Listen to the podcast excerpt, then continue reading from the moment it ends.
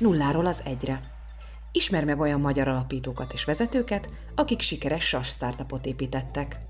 Tudj meg a lehető legtöbbet a gondolkodásukról, szedd össze a tapasztalatuk legjavát, és tanulj, hogy te is építhess. Nulláról az egyre.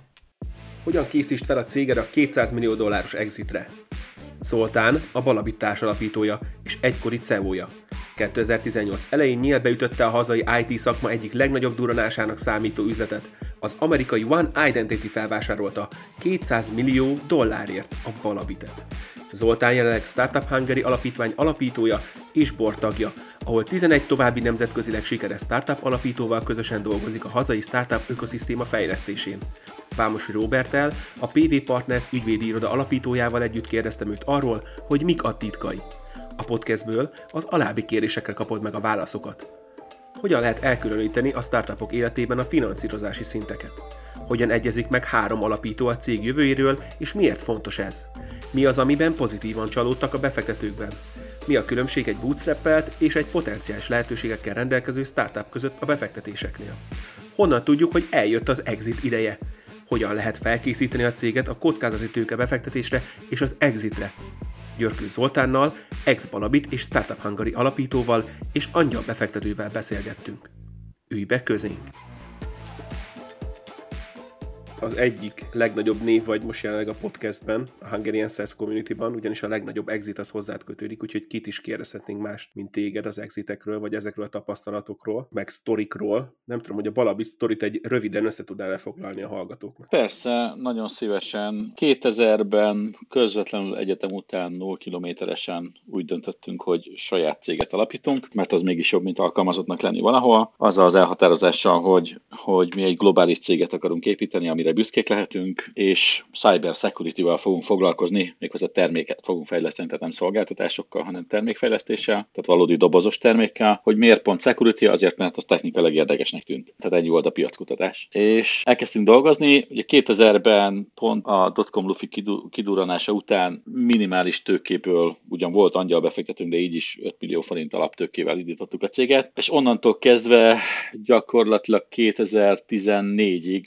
organikusan vagy bootstrappelve, vagy akármelyik fogalmat is használjuk, növekedtünk, ami nagyon jó tanuló pálya volt, sokat, sokat tanultunk belőle, és azt gondolom 2014-ben, amikor, amikor a Series A első igazi kockázatőke körünket megcsináltuk, akkor onnantól kezdve ebből profitáltunk. Bár egyébként azért tartott az egész sztorink 18 évig, ilyen hosszú, hosszú sokáig, mert az elején 14 év alatt csináltunk meg annyit, amit egy finanszírozott startup mondjuk 5 év alatt. Szóval Magyarországon kezdtük security termékekkel, lépésről lépésre haladtunk Európában országról országra, tipikusan az a stratégia, amit most nem ajánlunk a startupoknak, a, a profitunkat visszaforgatva. Aztán 10-11 körül rájöttünk, hogy Amerikában nem fogunk tudni bemenni, így kevés az a, az a profit, amit Európában elő tudunk állítani ahhoz, hogy átugorjuk az óceánt, és elkezdtünk kockázatőkét keresni. 14-ben emeltünk egy angol VC-től, 8 millió dollárt, és utána kezdtük el az amerikai terjeszkedést, építettük a céget tovább 2018-ig, és akkor egyszer csak jött egy, egy nagy hozzánk passzoló vállalat, a One Identity, ami igazából a Quest, és adott egy olyan ajánlatot, amit nem tudtunk visszautasítani, és akkor eladtuk a céget. Hát igen, mint a, a filmszínészek is szokták mondani, hogy a producer az könnyen beszél mondjuk Aspenből, amikor, amikor ő síel, és megkérdezi, hogy hétvégén is dolgoztok-e, de ő már a családjával van, és tud mondjuk síelni, míg mondjuk azok, akik húzzák az igát, azok még mindig, mindig azt tapossák. Úgyhogy gondolom nektek is ez volt az, az exitnek az egyik motiváló tényezője, hogy most már kilépni és mondjuk hétvégét is magatok kévá tenni. Nagyon sok motiváló tényezője volt, de, de mindenképp ez volt az egyik. Tehát pont abba az életszakaszba léptünk itt 18 év után, egyébként teljesen jó alapítók, akik ott a menedzsben ott dolgoztunk, menedzsben ott dolgoztunk, hárman nagyjából azonos életciklusban. A gyerekek elkezdtek nagyobbak lenni, amikor már sokkal inkább szükségük van az apjukra, mint mikor amikor még csecsemők, kezdtünk belefáradni a folyamatos küzdelemben. Egyébként ott volt a, előttünk egy, egy újabb körös tőkeemelés termsítje, meg a felvásárlás ajánlata egyszerre, és ott, ott volt egy nagy beszélgetésünk eldönteni, hogy toljuk még 5-6 évet, és keresünk még egy nullával többet, vagy néhányszorosát annak, amit itt kapitunk, vagy ez így elég elfogadjuk, és köszönjük szépen. És úgy döntöttünk, hogy elég volt. Igazából, mikor a tőkeemelést megcsináltuk 2014-ben, előtte volt egy olyan beszélgetésünk, hogy most egyezünk meg abban, hogy tudjuk, tudjuk mi a vége. Hogy tudjuk, hogy ennek egyszer vége lesz, és beszéljünk meg, és ezt, ezt most is használom a startupoknál, akivel dolgozom, hogy mennyi az elég a talapító társak között kinek a fejében milyen összeg van, mi az az összeg, aminél úgy érzi, hogy ő ezt elengedi. Persze ott a dicsőség, meg a, meg a világ, világ legnagyobb cége leszünk, meg minden, de mi az az összeg, aminél azt mondja, hogy nem kell többet aggódnom. Ezt már azelőtt megkerestétek, vagy megcsináltátok, mielőtt megkerestétek volna bármelyik tőke befektetőt ti, vagy úgymond ezt úgymond a saját károdon tanultad meg? Nem, ezt, ezt megcsináltuk, mielőtt megkerestünk volna, megkerestük volna az első vízit. Tehát amikor eldöntöttük, arról beszélgettünk, hogy akkor ez így nem megy tovább saját finanszírozásban. Mi is, akkor még mondhatom, tudatlanok voltunk, nagyon féltettük a kontrollt, nagyon féltünk attól, hogy mi történik, ha a pénzügyi befektető bejön. És ez volt gyakorlatilag a legkomolyabb beszélgetés hármunk között, hogy mennyi az a pénz, ami hogyha megvan, akkor csak akkor csináljuk tovább, ha tényleg élvezik. És sikerült megfogni egy olyan olyan szorzót, vagy egy olyan összeget, ami mind hármunknak, mind hármunknak megfelel. Ez tökéletes. És, és mi az, amit, amiben pozitívan csalódtatok a befektetőkben amúgy? Hú, hát nagyon sok mindenben, tehát nagyon komoly paranoid rémálmaim voltak, hogy mi fog történni akkor, hogyha egy pénzügyi befektető beteszi, egy igazi pénzügyi befektető beteszi a lábát a cégbe, és majd hogy lehet itt lenyitni az üzletet, és hogy veszi át az irányítást és a kontrollt, és, és lesz értelmetlen az egész, de valójában nagyon sokat segítettek abban, hogy cégszerűen működjünk. És nem abban, hogy megmondták, hogy hogy kell cégszerűen működni, hanem olyan elvárásokat támasztottak, amitől nekünk cégszerűvé kellett faragnunk a céget. Tehát sokkal kontrolláltabb lett, sokkal transzparensebb, kiszámíthatóbb, mint előtte volt. És ezzel nagyságrendileg csökkent nyilván a benne lévő rizikó is. Ezt egyébként szokták mondani, hogy egy befektető, egy elsőkörös befektető az nagy transzparenciát, átláthatóságot tud hozni egyébként a társaság részére, ami egyébként az elején a társaság számára nagyon-nagyon nagy időbefektetést, energiát és pénzbefektetést jelent, mert ugye erre kell külön allokálni egy embert, felkészíteni erre a szervezetet, de egyébként az a végén nagyon megtérül. Én azt gondolom, hogy, hogy ez, ez mind attól függ, hogy milyen körről beszélünk. Tehát amikor, és itt az egész beszélgetés, amikor gondolkoztam előre, hogy is foglaljam össze gondolataimat, felmerült bennem, hogy mindenképp el kell különítenünk a különböző stage-eket egy, egy startup életében. A, a korai finanszírozási köröktől a, egészen a, nem tudom én, az IPO-ig a végén, vagy az exitig. Mert az elején, amikor azt mondod, hogy 3F, Rent Family Fools, ad kölcsön a nagynéném 200 ezer forintot, nálunk konkrétan ez volt, ő nem kért semmit. Ő azt mondta, hogy jó van Zoli, én gondolom, hogy jóra fogod költeni, hajrá. És nem kért semmit. Még azt se kérdezte meg, hogy csődbe mentünk-e, vagy valami, hanem ő azt így odatta nekem, mert, mert ő a 3F. A, az angyalbefektetők, ugye nyilván az a különbség egy angyalbefektető, meg egy, meg egy intézményi befektető között, hogy az angyalbefektető saját pénzét kockáztatja, és neki maximum otthon a párjával kell elszámolni abban, hogy, vagy azon, hogy, vagy azzal, az a jó szó, hogy elbukta a pénzt, vagy nem bukta el a pénzt, és könnyebben hoz döntéseket, sokkal informálisabb információ is elég neki ahhoz, hogy átlásson dolgokat, de egy korai fázisban egy angyal befektető nem vár el olyan szintű reportingot és controllingot egy vállalattól, mint később egy VC nem is lenne egészséges, mert elvonna a figyelmet egy, egy product market fit megtalálásáról. Tehát egy product market fit előtt, amíg, amíg egyáltalán kiderül, hogy valójában mi is az, a, amit mi csinálunk, az életképes-e, van-e piaca, tehát tényleg lesz ebből egy nagy cég, addig rengeteget azzal foglalkozni, hogy csodálatos havi mérlegzárásunk és, és controlling reportjaink legyenek, annak semmi értelme nincs. Az inkább arról szól, hogy mennyi pénz van a hónap végén a számlán, és hogy egyébként most akkor vásárol ez az ügyfél, akit akartunk, vagy nem. Későbbi körben, és ez én azt gondolom, hogy pont ilyen Series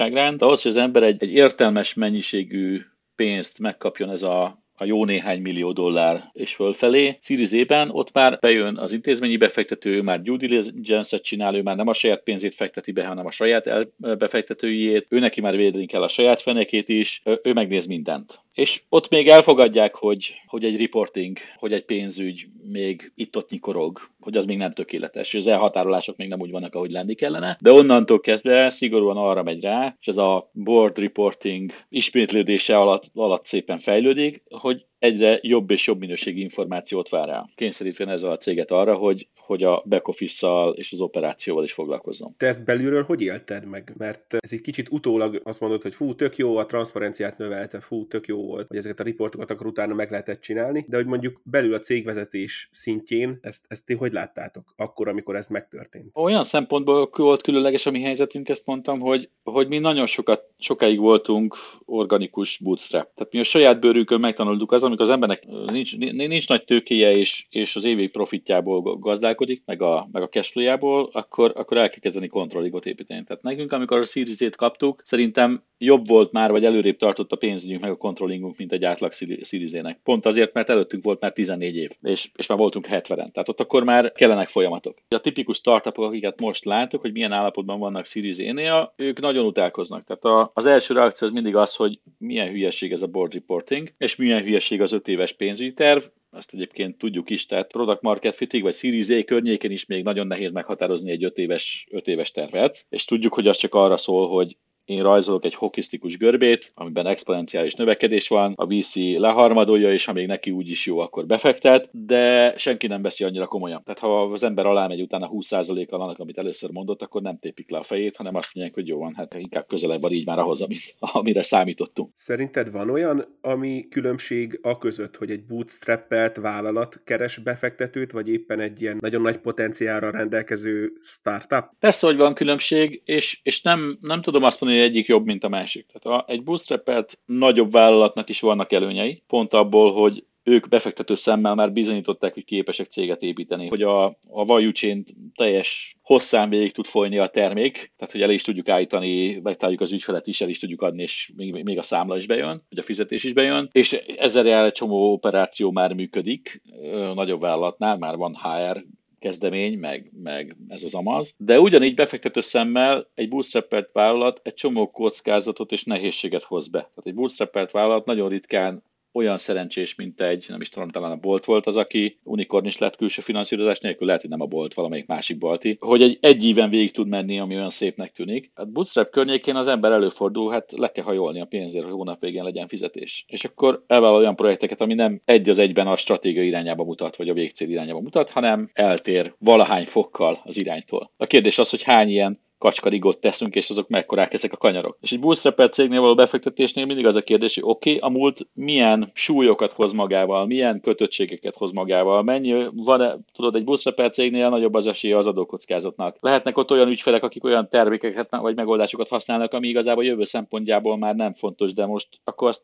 meg kell nézni a szerződésüket, hogy hogy tudjuk leépíteni, mikor tudjuk leépíteni, és így tovább, és így tovább. Tehát, hogy mindegyiknek van előnye és hátránya. Uh-huh, uh-huh. Ebben a mindsetben egyébként nektek nehéz volt kitörni ebből a bootstrap mindsetből? Persze, ne- nehéz. Sajnos nem úgy nehéz, hogy megkaptuk a pénzt, és akkor utána is minden centet a, a fogunkhoz vertünk, mint korábban, hanem megkaptuk a pénzt, és azt mondtuk, hogy mi ezt alaposan megterveztük, hogy mit, mit akarunk csinálni, és most álljunk neki nagy mellényel, és toljuk, és akkor az lett, mint a Series cégeknél egy csomószor, hogy hát az a product market fit, az, az csak többé-kevésbé volt meg, és igazából kiderült, hogy amikor skálázódni akarunk, akkor nem, nem pont úgy működik, és állítani kellett a kormányon, és minden ilyen pivot jellegű kormányállítás az erősen meglátszik a költségek és a bevételek arányának, vagy hát eltolódásán a tervezethez képest. Nekünk volt már, képzeljétek el olyan ügyfelünk, aki itt egyszerűen lebénított az, hogy az volt neki a mondás a kockázatőke befektetőtől, hogy neki ezt a pénzt el kell költenie, és nem lehet gondos ügygazdája a pénznek. Most értsétek jól, tehát nem ülhet rajta és őrizgetheti azt, hanem meg kell fialtatni a jövőre való tekintettel, úgyhogy nagyon gyorsan kell költenie.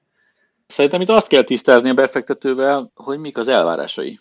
Meg hát én leadok egy üzleti tervet, amire kapom a amire kapom a, a, a tőkét. És ha valójában én a külső tőkét nem használva is tudok, nem tudom, triplájára nőni évente, akkor igazából a befektető ennek körül hisz beszállt egy zseniális üzletbe, aki, aki még a pénzét se költi el. Akkor nem is kell befektető.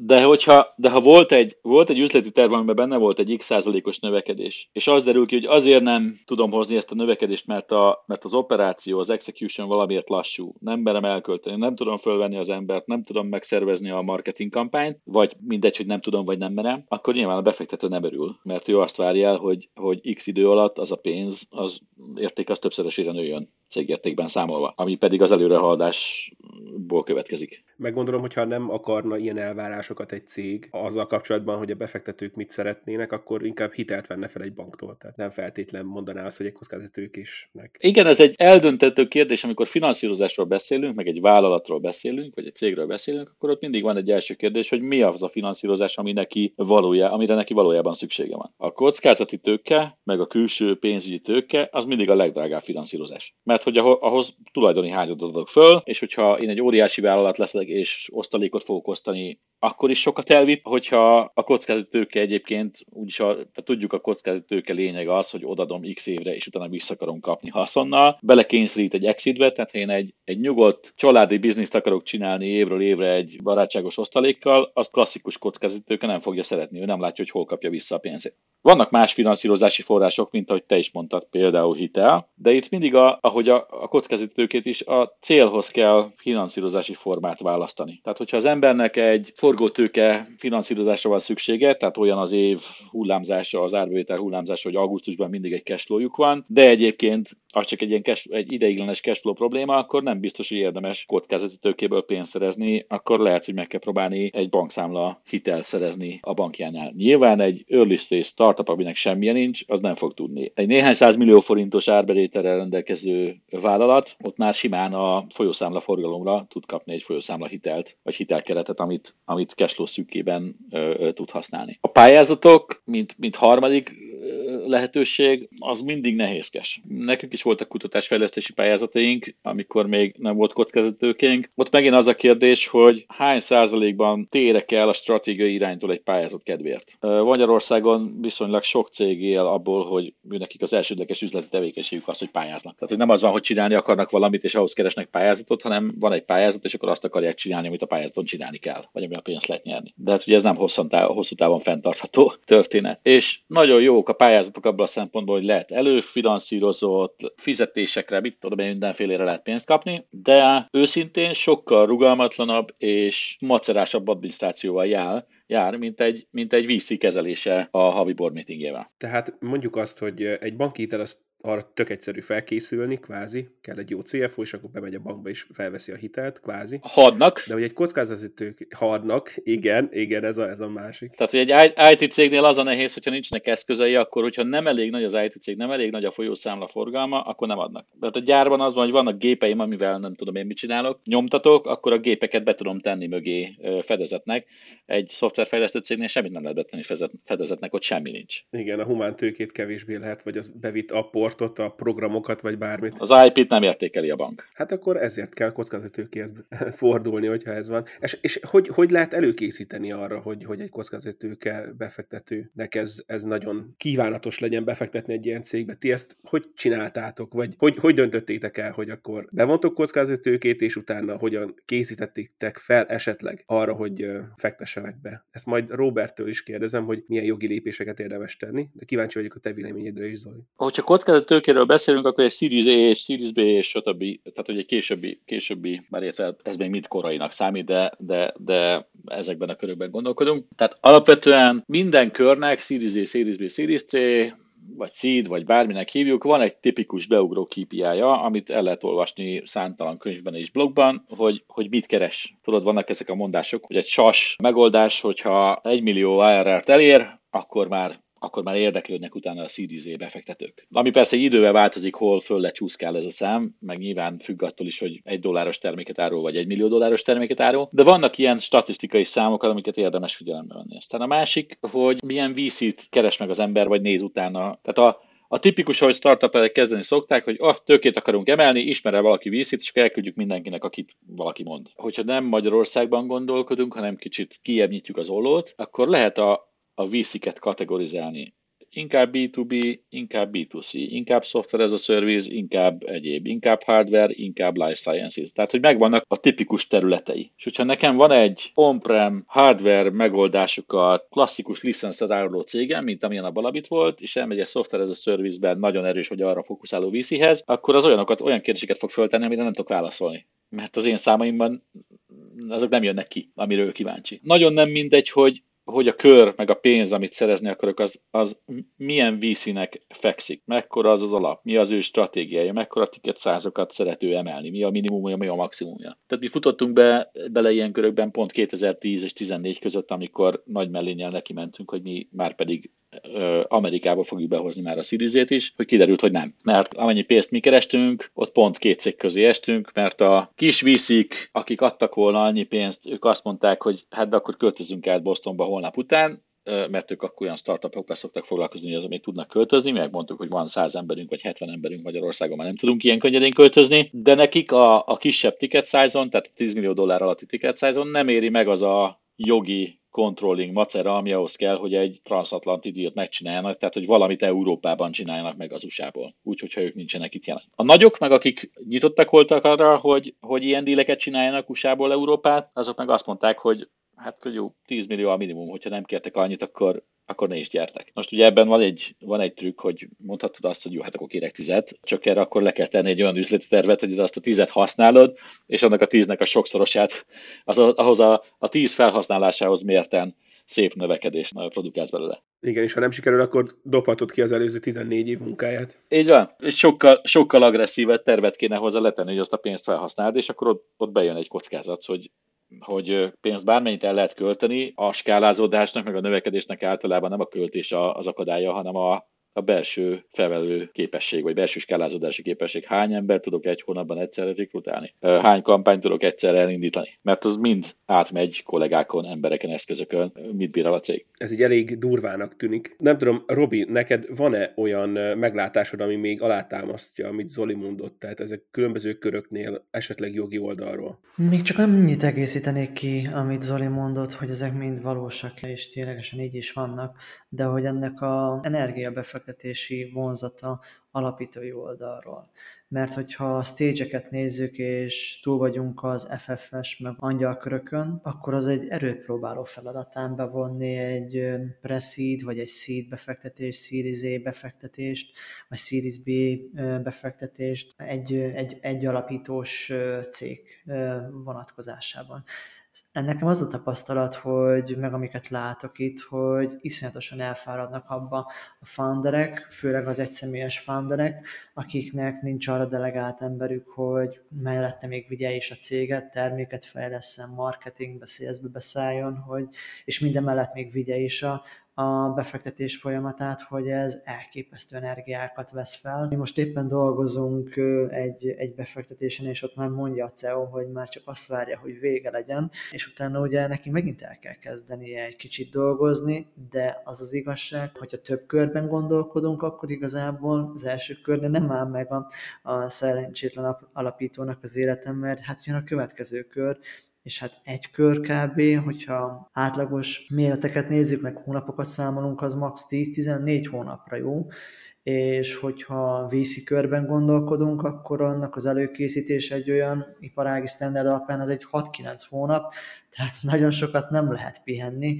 Ezzel annyit akarok mondani, hogy ez egy iszonyatosan idegörlő, elképesztő megterhelő folyamat, ami energiákat felzabálja. Szóval én azt gondolom, hogy ez legalább egy két emberes folyamat, tőkét bevonni, és hogy valaki még menedzselje, és mindeközben a céget, hogy amiben be akarom vonni a tőkét, az, az, az még legyen is a tőkebevonást követően. Nálatok Zoli, ez hogy működött? Igazából arról beszéltem még csak, hogy ez az előkészítése hogy zajlik, arról, hogy a feladat mi, arról még nem. A feladat az az, hogy egyébként a céget készé kell tenni arra, hogy egy VC hajlandó legyen be, befektetni. Ez jelenti azt, hogy belül a szabályozottság, a szerződések, a pénzügyi fegyelem, a, a munkajog és minden területén legyen egy elfogadható szinten. Hogyha egy VC ránéz, auditot csinál, akkor, akkor azt mondja, hogy ez így ez így kezelhető kockázat. Kell egy olyan pitch, pozicionálás, ami megmagyarázza, hogy ez a termék elég nagy a probléma, aminek neked akarok menni, de nem túl nagy, elég egyedi vagyok, de nem túl egyedi,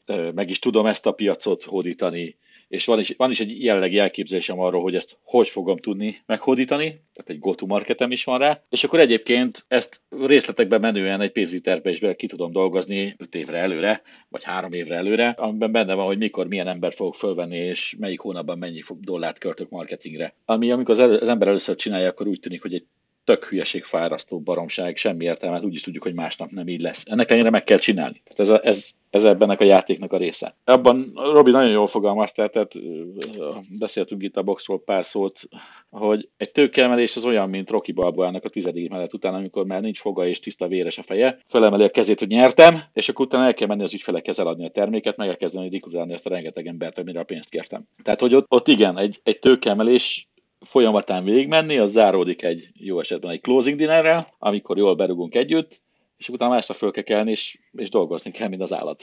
ez ilyen. Szóval többször is fel kell kelni a padlóról. Hát igen. ez jó, ez jó. Mike Tyson idézetet is behozhatnánk, hogy a stratégia addig ér valamit, míg először pofon nem vágnak. Így van. Ugyebár, és akkor jön az újra tervezés. Igen, ez, ezért jó, hogyha rugalmasan tervez valaki, vagy rugalmas tud lenni az egészben. De az, az hozzátartozik egyébként, hogyha az ember egyszer megcsinálta ezt a rutin már. Tehát, hogy elkezdtek kiépülni ezek a dolgok, megvan az üzletterv, meg egyébként már van elég pénz ahhoz, hogy, hogy legyen pénzügyi csapat, és ott egyébként van egy controlling, és ott normális zárásokat tudnak csinálni, akkor utána egyre könnyebb lesz minden. Tehát a következő körös tőkeemelésnél már csak azokat a dolgokat kell elővenni, amit már megcsináltunk, vagy hát jó esetben menet közben is ezeket az eszköz, ezekre az eszközökre építve, építve haladtunk. Tehát akkor ott már könnyebb lesz a felkészülés maga. Gondolom könnyebb is ilyen lehetőségeket keresni akkor már, hogyha, hogyha egy ilyen biztos csapat van. Ha csapat oldalra nézünk, amit Robi mondott, ez is nagyon érdekes itt az egyszemélyes alapítónál, hogy, hogy én nagyon sok olyan angyalt, meg, meg vízit is ismerek, aki azt mondja, hogy ha egy, személyes, egy személyi alapító van, tehát nem egy csapat van, akik alapítóként működnek együtt, akkor nem fektet be. Tehát szerintem startupot csinálni az nem egy one man. Egyszerűen nem csak azért, mert nincs mindenre időd meg energiád, hanem azért, mert nem értesz mindenhez, meg kell egy olyan sounding board, akivel néha ki tudod üvöltözni magad, és meg tudod beszélni, hogy valójában valójában merre az előre. Különben az ember nagyon egyedül marad. Ti mondtátok azt, vagyis te mondtad azt, hogy amikor ti eldöntöttétek az exitet, mármint nem is az exitet, hanem tőkebevonást, akkor azért összeültetek és megbeszéltétek. Ugyanez volt az exitnél is, amikor a végső ajánlatot elfogadtátok? Igen. Hogyan tudnak dönteni azok, akik ezt választják? Ugye nálunk úgy nézett ki a kör, voltak olyan alapítóink, akik ott dolgoztak a menedzsmentben, voltunk hárman, akik alapító menedzsment tagok voltak, voltak aggyalbefektetőink, volt vízink, és nyilván ez úgy indult, hogy mi hárman, akik ott, ott dolgoztunk minden nap, mi ültünk le először, és megbeszéltük, hogy tulajdonképpen mit szeretnénk most csinálni.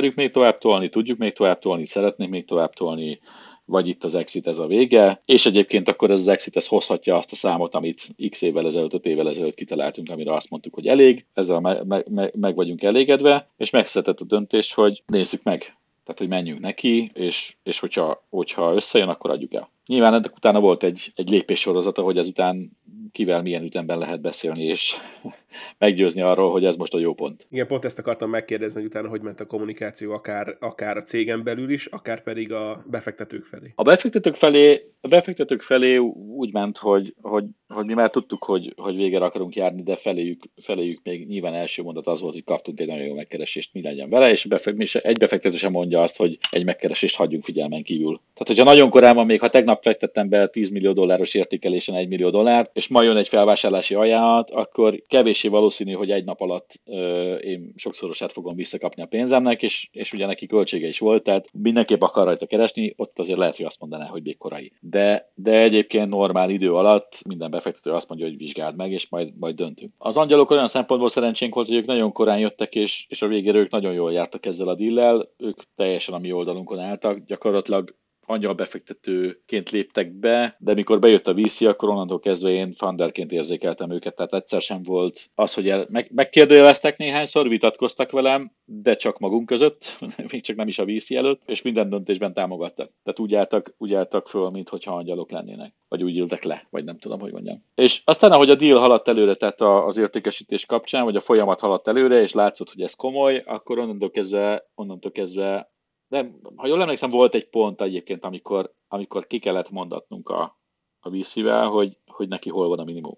Tehát mi az a cash on cash return, mert nyilván mindenki azt mondja, hogy a lehető legtöbbet akarom kapni, nincs olyan, hogy mennyi az, amennyire eladom, de mennyi az a cash on cash return, amikor, amikor nem fog vétózni. Tehát kellett előre, nek, szükségem volt előre egy, erre az információra, hogy maga biztosan tudjak tárgyalni. Cégen belül, ha, ha azt kérdezed, hogy mindenki más, Hát az életem egyik fájdalmas pontja szerintem. Mi építettünk egy olyan céget, ahol a transzparencia nagyon az ászlón volt, és mi azt mondtuk, hogy mindent elmondunk, ha jó elmondjuk, ha rossz elmondjuk. És az értékesítés kapcsán kaptunk egy nagyon erős titoktartást, ami azt fogalmazta meg, hogy csak azt vonhatjuk be, aki, aki közvetlenül szükséges az értékesítési folyamathoz. Tehát például a pénzügyön, akiknek mindenféle nyilvántartásokat kellett összerakni egy, egy due diligence-hez, ők be voltak vonva, meg nyilván a menedzsment, akik, akiket meg interjú voltak, ők be voltak vonva, de senki más. És ez nekem egy nagyon meghasonlott állapot volt. Nem elmondani, hogy mi most, mi most miről tárgyalunk, és ennek mi lesz a vége. Nyilván az exit előtt két héttel már a kollégák sejtették, hogy itt lesz valami, de azért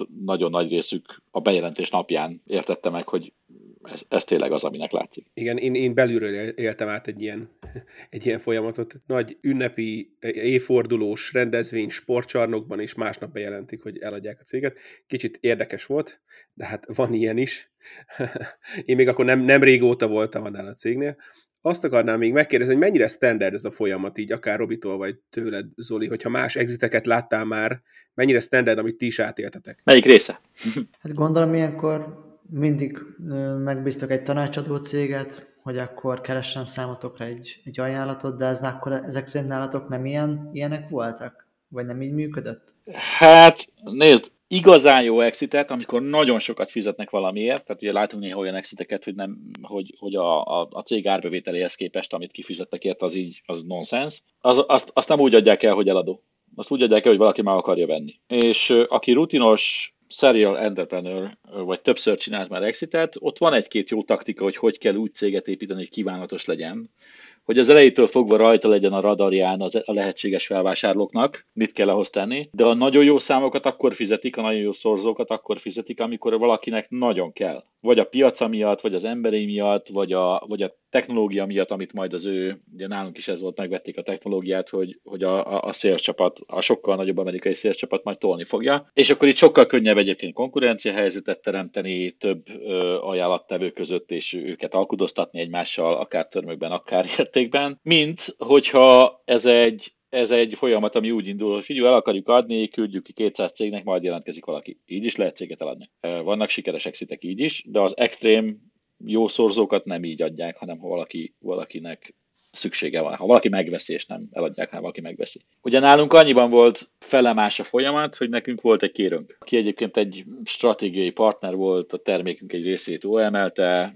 és egyszer felmerült egy beszélgetés, hogy mi lenne, ha megvennénk. Meg azt mondtuk, hogy hát nem, nem tudjuk, hogy, hogy, hogy, hogy is, hogy ezt akarjuk-e, és indítottunk egy folyamatot, ami belekényszerítette őket abba, hogy ha egyébként folyamatot indítanak, akkor ezt komolyan vegyék és adjanak egy, egy ajánlatot. Tehát, hogy mi is kihasználtuk a konkurencia keltés lehetőségét, és, és ezért a hibrid folyamat, mert nem azért, hogy jött valaki, aki mindenképp meg akar venni, hanem, hanem volt egy kezdemény, mi elindítottunk egy folyamatot, hogy legyenek más jelentkezők is, és ebből alakult ki a, a dió.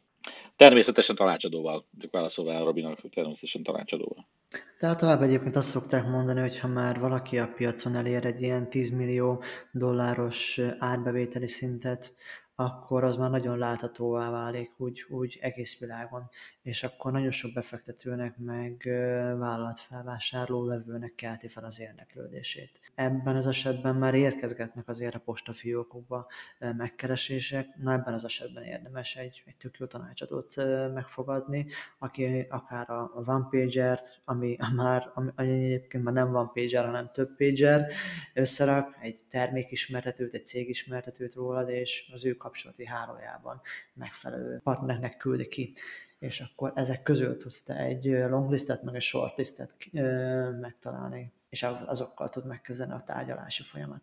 Én, én annyiban módosítanék ezen egyébként, hogy egy idő után vízit már nem kell keresni, hanem a vízik jönnek. Tehát amikor az ember pont ez a Series Z nagyságrendet eléri, akkor tényleg hetente két e-mail vagy bejövő hívás van, hogy, hogy egy VC szeretne interjúzni, hogy a következő körben helyet kapjon az asztalnál, ami, amire egyébként rengeteg időt el lehet úgy tölteni, hogy, hogy igazából semmi értelme. A felvásárlás kapcsán én, a, én amondó vagyok, hogy jönnek ilyenek is, nem olyan sűrűséggel, mint a viszik, meg szerintem rá lehet azzal segíteni, hogy az ember azoknak a cégeknek a technology partnershipjében vesz részt, aki esetleg egy későbbi felvásárló lett. Hisz az valamiféle kiegészítő technológia, vagy valahogy illeszkedik az én termékem az ő termékéhez, és akkor szerzek egy plecsnit, hogy én egy Silver Technology akármi partner vagyok. És ezzel náluk már lehet, hogy felkerülök a radarra. Konferenciákon egyébként, nagy kiállításokon, konferenciákon ezeknek a, a nagy felvásárló cégeknek nem csak a product része van ott, hanem ott vannak az M&A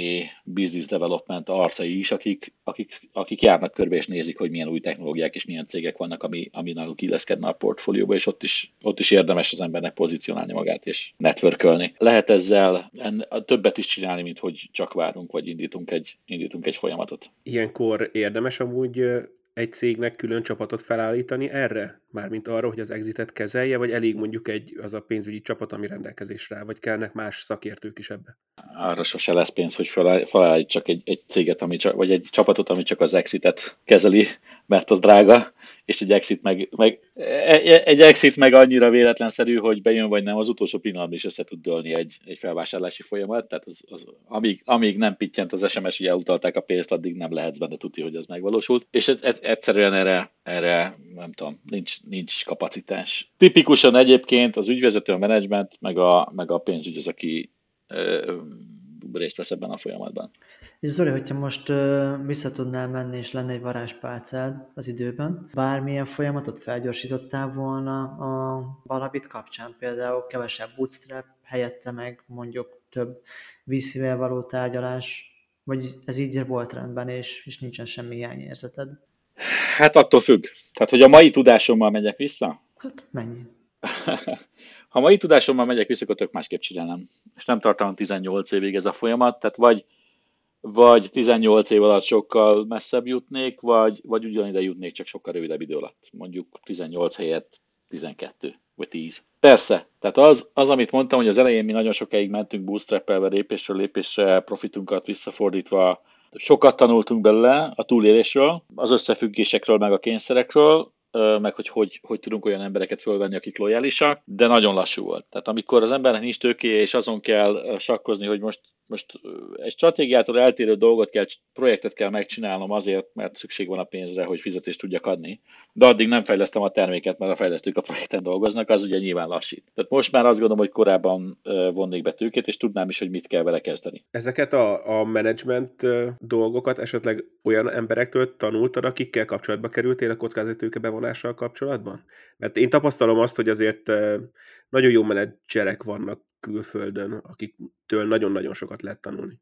Persze, tehát nézd, szerintem az egyik legértékesebb ilyen tanács, csak most ilyen apróság, amit, amit egy VC-től hallottam, sőt nem, nem is VC volt, startup CEO volt, aki azt mondta nekem, hogy soha ne, küldje, ne küldjek pitch egy pitch deck kukat, nem tudom én, VC.com, vagy bármilyen, tehát ilyen helyre ne jelentkezzek be, nincs értelme. És meg is magyarázta, hogy miért, mert hogyha én bejelentkezek egy ilyen hivatalos csatornára, ott hoz, a, felveszi telefont egy junior, junior associate, aki alaposan végigkérdez mindent, végigmondatja velem a pitchet, fölteszi a standard kérdéseket, és hogyha én ott béna vagyok, rosszak a válaszaim, hülyeséget beszélek, gyenge vagyok, akkor ő lelkiismeretesen beírja a CRM-ükbe, vagy az adatbázisukba, hogy hát itt van ez a cég, és ezek hülyék. És ez a bélyeg rajtad van már akkor egyszer, ők ugye nem a saját pénzüket költik, ők leírják az eredményeket, hogy kit miért utasítanak el, bekerülök az adatbázisba, hogy hülye vagyok. Hogyha mindezt úgy teszem meg, hogy, hogy egy kapcsolat összeköt a, ugyanennek a vízszínek egy, egy partnerével, hogy figyelj, ígyunk meg egy kávét a Starbucksban a sarkon, akkor ott ugyanúgy elmondhatom a hülyeségeket, és azt mondja, hogy a végén azt mondja, hogy ne haragudj, ez hülyeség, de ő nem fog visszamenni és beírni a CRM-be. Próbálkozhatok újra. Részt vettem egy kerekasztalon, ahol egy VC, és meg is kérdeztük, hogy, hogy hány, hány befektetést csinálnak az ilyen típusú csatornáikon keresztül, és azt mondta, hogy elhanyagolhatót. Tehát ők maguk vadásszák le, vagy kapcsolaton keresztül kapják. Tehát ez nem csak a, amit nekem mondtak onnan nézve igaz, hanem a másik oldalról is így. Keresik a jókat. Nem a belsőkből lesznek a délek. Tehát tulajdonképpen ezeket a tanácsokat, igazságokat, bölcsességeket én menet közben tanultam, igen, úgy, hogy beszélgettem emberekkel, meg úgy, hogy megszívtuk, és, és akkor újraépítettük. Tehát, hogy össze, leégett, összedőlt, aztán süllyedt el, és akkor újra kellett építeni. Ez, ez az a tapasztalat, ami szerintem emiatt van az, hogyha egy sorozatvállalkozó, aki már egyszer exitál, csinál egy új startupot, akkor sokkal könnyebben, gyorsabban és nagyobb pénzt kap, mint egy, mint egy, mint egy új startup -el. És akkor melyik lesz a következő startup? Ja, Nagyon jó kérdés. Én már öreg vagyok, tudod? Tehát mi úgy, úgy fejeztük be, én most vagyok 45, mi úgy fejeztük be, hogy lehet, hogy még egyszer nagyon fogok itt unatkozni, és nem elégít ki az, hogy angyal befektettek és, és Startup Hungary-ben, meg, meg non-profitokkal dolgozom, hanem hogy akarok egy ilyen saját igazán, igazán jó sztorit, mert ötlettel egyébként tele van a padlás, tehát az nem az a kérdés. Ötletem mindig lenne. A kérdés az, hogy lenne energiám annyit dolgozni, amennyit ehhez dolgozni kell, és szerintem nem. Ez egy nagyon őszinte válasz, köszönöm szépen. És mi az, amiért még minden nap fel kell említetted itt a, a Startup Hungary-t, stb. angyalbefektetést, mi az, ami ezek közül a leg, legjobban a szívedhez közel áll? Mi motivál még minden reggel, amikor felkelsz? Ja, hát a, motiv, a madárcsicsergés motivál, és az élet szépsége motivál. Tehát végre, most így egy exit után azt tudom mondani, hogy, hogy szabadon azt teszek, amit akarok, és nem csak a pénz miatt, hanem én rendelkezem az életemmel, és, és nincs, egy, nincs egy szervezet, akiért felelnem kell, vagy aki, aki igényeket támaszt velem szemben. Nézd, az angyal befektetés az számomra olyan, hogy, hogy azt tanulom. Tehát azt, gondol, azt gondolom, hogy az angyal, befekt, angyal befektetőnek lenni is egy szakma, és, és most az elején az a néhány darab dillel, most 8 darab portfólió cégem van, vagy aki, akinél befektetésem van, hogy én ezt tanulom ezt az iparágat most. És még egy sem ment csődbe, ez nagyon jó, tehát hogy nagyon mellé még nem nyúltam, de rengeteg, látom már, hogy rengeteg hibát elkövettem a, elkövettem a folyamatban. És még, még, még ezután fog csak eldőlni, hogy ez egy olyan szakma, amiben én jól érzem magam, és és tényleg akarom csinálni, komolyból akarom csinálni, vagy megmarad hobbinak. A non-profit vonal, ugye a Startup hungary is, mint egy alapítvány, őt is nevezhetjük non-profitnak, ott, ott azt éreztem, hogy, hogy van ez a tudás, amit összeszedtem a sok év alatt, és talán tudok valamit visszaadni, szemléletmódot a, a feltörekvő generációknak, hogy hogy ne szaladjanak be egy csomó hibába, amiben mi beleszaladtunk. A, a másik vonal pedig az egyéb non-profitok, ami, a, ami az igazi NGO-k, ott pedig azt próbálok bevinni, hogy amit a céges működésben megtanultam, hogy az embernek van víziója, meg stratégiája, meg pénzügyi terv, meg kommunikációja, meg marketingje, meg mindene, azt hogy tudja egy, egy mondjuk hátrányos helyzetű gyerekek iskolába juttatásával foglalkozó alapítvány beépíteni és profiban működni. Ez a Rosa Parks alapítvány, csak hogy mondjuk el a nevét is akkor legalább. Így van, így van, így van, így van. Szuper, hát én, én köszönöm szépen, hogy elfogadtad a felkérésünket, és, és elmondtad a tapasztalataidat. Ez remélem, hogy már azoknak fog segíteni, akik akár már céget alapítottak és csinálják, és tolják ezerrel, és majd 15 év múlva ők is szívesen hallgatják a madárcsi csergést az exitjük után. Köszönöm szépen. Szívesen, köszönöm én is, hogy meghívtad. Nulláról az egyre. Kerest fel és csatlakozz a közösséghez. Hungarian SaaS Community. Powered by Innonic.